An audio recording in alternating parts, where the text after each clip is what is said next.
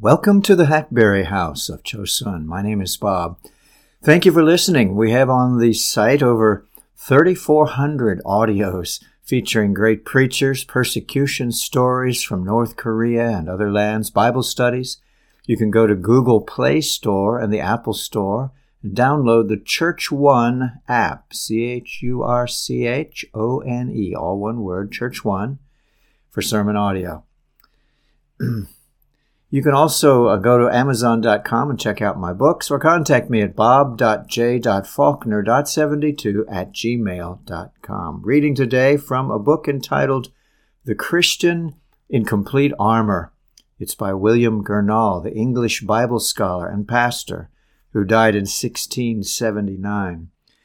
We're at that point of the discourse when we're talking about the Christian's spiritual girdle, as the King James has it. Sometimes it's called a belt, or just a covering of the midsection. And he's talking today about why sincerity covers the saint's uncomeliness. It flows from the grace of the gospel covenant. The gospel covenant relaxes the rigor of the law, called for complete obedience, and speaks rather in terms of sincerity and truth of heart. When God entered into the covenant with Abraham, he expressed this requirement. He said, I am the Almighty God, walk before me, and be thou perfect, or sincere, Genesis 17:1. It is as if God had instructed Abraham, come and see what I expect of you, and what you can expect of me.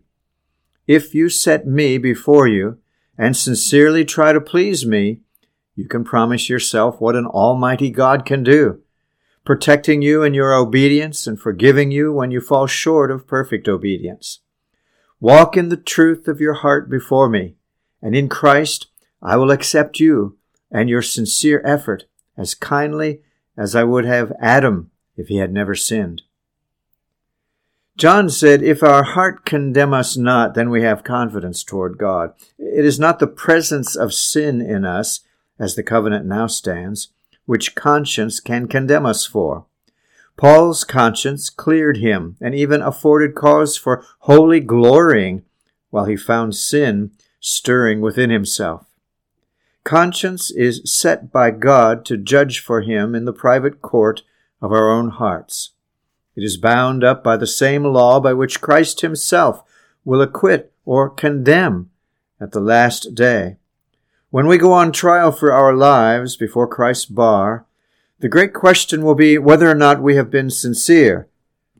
And as he will not condemn the sincere soul, though 1,000 sins be brought against it, neither can our hearts condemn us. But how can God accept such imperfect obedience when he was so strict with Adam that he pronounced one failure as unpardonable? In the covenant God made with mankind in Adam, there was no surety to guarantee and stand responsible for man's performance of his part of the covenant, which was absolute obedience. And thus God, to recover his glory and pay himself for the wrong which man's default would do to him, stood strictly with Adam. And yet in the gospel covenant there is a surety, Jesus Christ the righteous, who stands responsible to God for all the sins of a Christian's lifetime. And the Lord Christ cancels not only the vast sums of those sins which Christians are charged with before conversion, but also all the dribbling debts which they contract afterward through weakness and carelessness. If any man sin, we have an advocate with the Father, Jesus Christ, the righteous, and he is the propitiation for our sins, 1 John 2, 1 and 2. And so then, without impeaching his justice, God can cross out his saints' debts for which he paid by Christ. It is mercy to saints, but justice to Christ that God should do this. What a precious oneness when mercy and justice kiss each other. Also, God required complete obedience in the first covenant because man was in a perfect state, full of power and ability to perform it. And so God expected to reap no more than what he had planted. But in the gospel covenant, God does not infuse the believer with full grace, but true grace. And accordingly, he expects not flawless, but sincere obedience. Secondly, it covers failures because of God's great love. It is the nature of love to cover infirmities, even a multitude of them.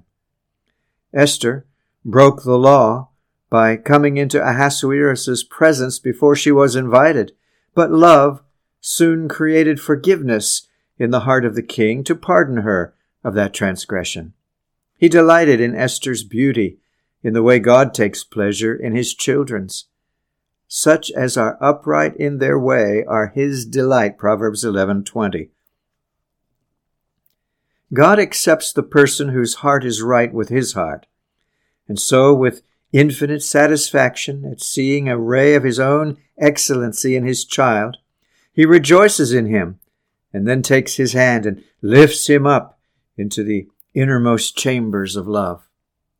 Only rarely does Scripture speak of an upright man with merely a stark statement of that uprightness. There are usually other circumstances, like costly engravings on tombs, which reveal that no ordinary man lies there. God presented Job as a nonsuch when he described his uprightness.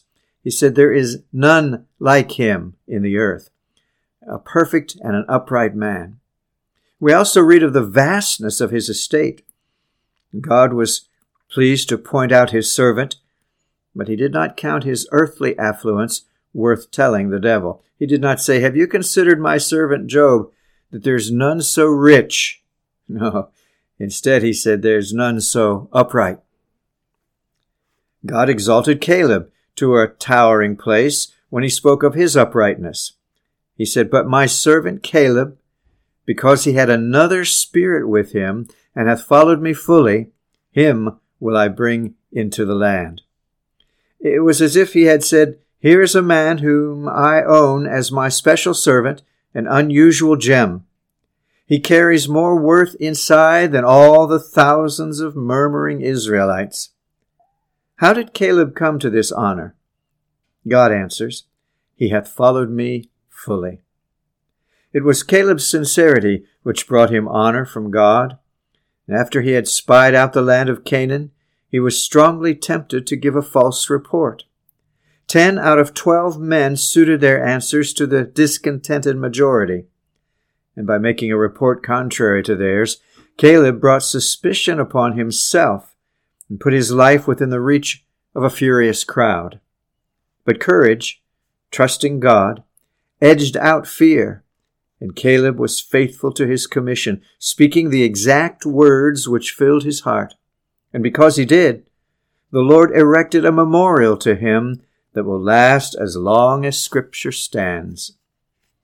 One final example of God's loving testimony concerning sincerity was uttered by Christ when he saw Nathanael for the first time. "Behold," Jesus said, "an Israelite indeed, in whom is no guile."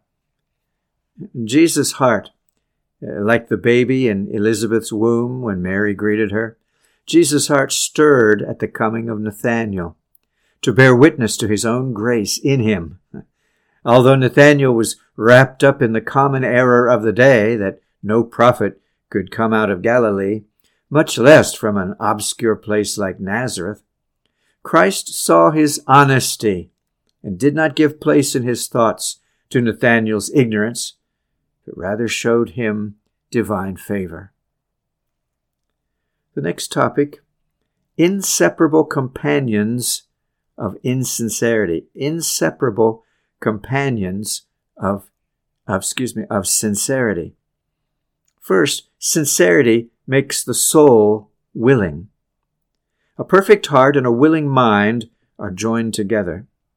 David counseled his son Solomon to serve God with a perfect heart and with a willing mind. A false heart puts off its work as long as possible and deserves little appreciation for work done under the rod of correction. But the sincere soul is ready for responsibility. Though it may lack skill and strength, it will always be eager. Such willingness is like a hawk perched upon a man's hand. As soon as the game is in sight, she launches forward and would be in flight immediately, except for the tether holding her back. The Levites were more upright in heart to sanctify themselves than the priests, it says in 2 Chronicles 29:34. Why? They were more willing to work. No sooner had the word come out of the king's mouth concerning reformation than the Levites arose and sanctified themselves. Reformation is an icy path which cowards prefer to have well beaten by others before they venture out on it. But sincerity is made of better metal. It's like a true traveler. No weather gets bad enough to stop him after he is determined to make the trip. And the upright man does not stand around looking for loopholes or letting discouragement fester, but takes his orders from God's word. And once he has them, he will not be turned back by anything short of a counter-command from the same God. His heart is merged with God's will. When the Father says, "Seek ye my face," the heart echoes, "Thy face, Lord, will I seek," Psalm 27:8. Even when failure is the result of our best effort, willingness speaks success to God. When a father asks his small son to bring him something, an obedient child does not complain that the command is too hard, but he runs to do it. And if he uses all his strength but miscarries the simple mission, his willingness stirs up the parent's pity to help him.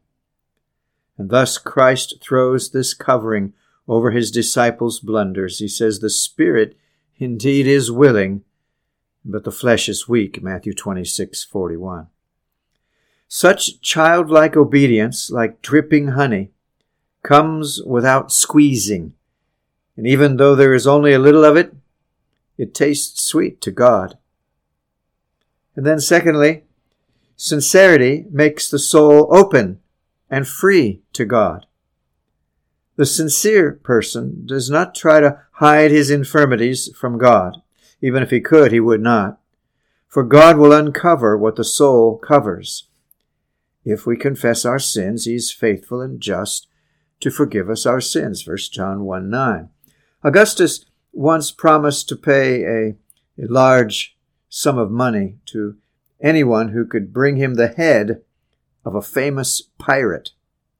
Now when this pirate, who had heard of this offer, himself came in and laid his neck at Augustus's feet, he was not only pardoned for his past offenses, but rewarded for his confidence in Augustus's mercy. God is like that. Though he demonstrates his fiery wrath against sin and unrighteousness, he will not punish the person who comes humbly and freely to give glory to his mercy. Unlike the sincere soul, the hypocrite hides his sin as Achan concealed the wedge of gold. He broods over his lust as Rachel sat on her father's idols. It is as hard to get a hen off her nest as to persuade a hypocrite to uncover his lusts and openly confess them to God.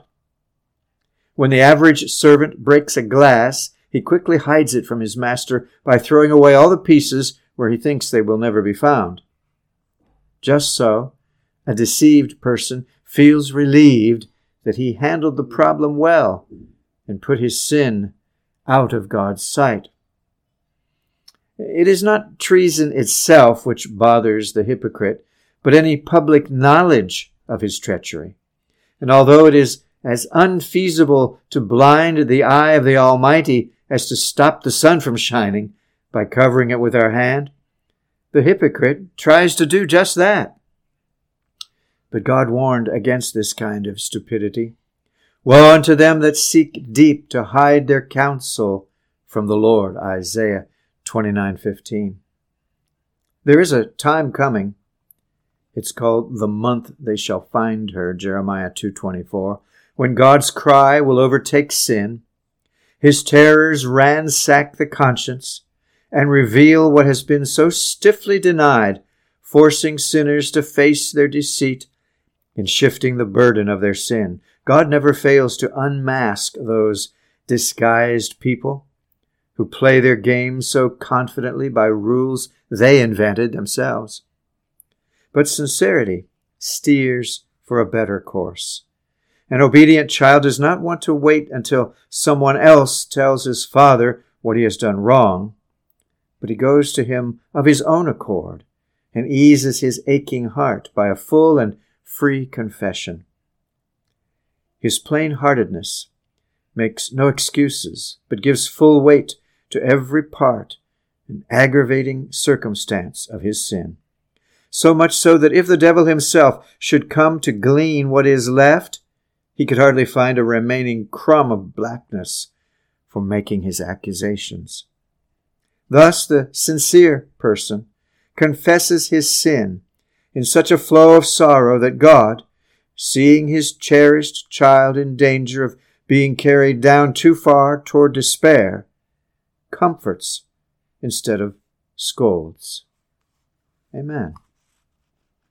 William Gurnall, The Christian in Complete Armor, that's Volume 2 that we're on. Next time, we'll cover the topic, The Nature of Hypocrisy and Its Hatefulness to God, how God hates hypocrisy.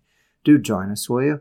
This is the Hackberry House of Chosun. Lord willing, we get to talk again real soon. Bye-bye.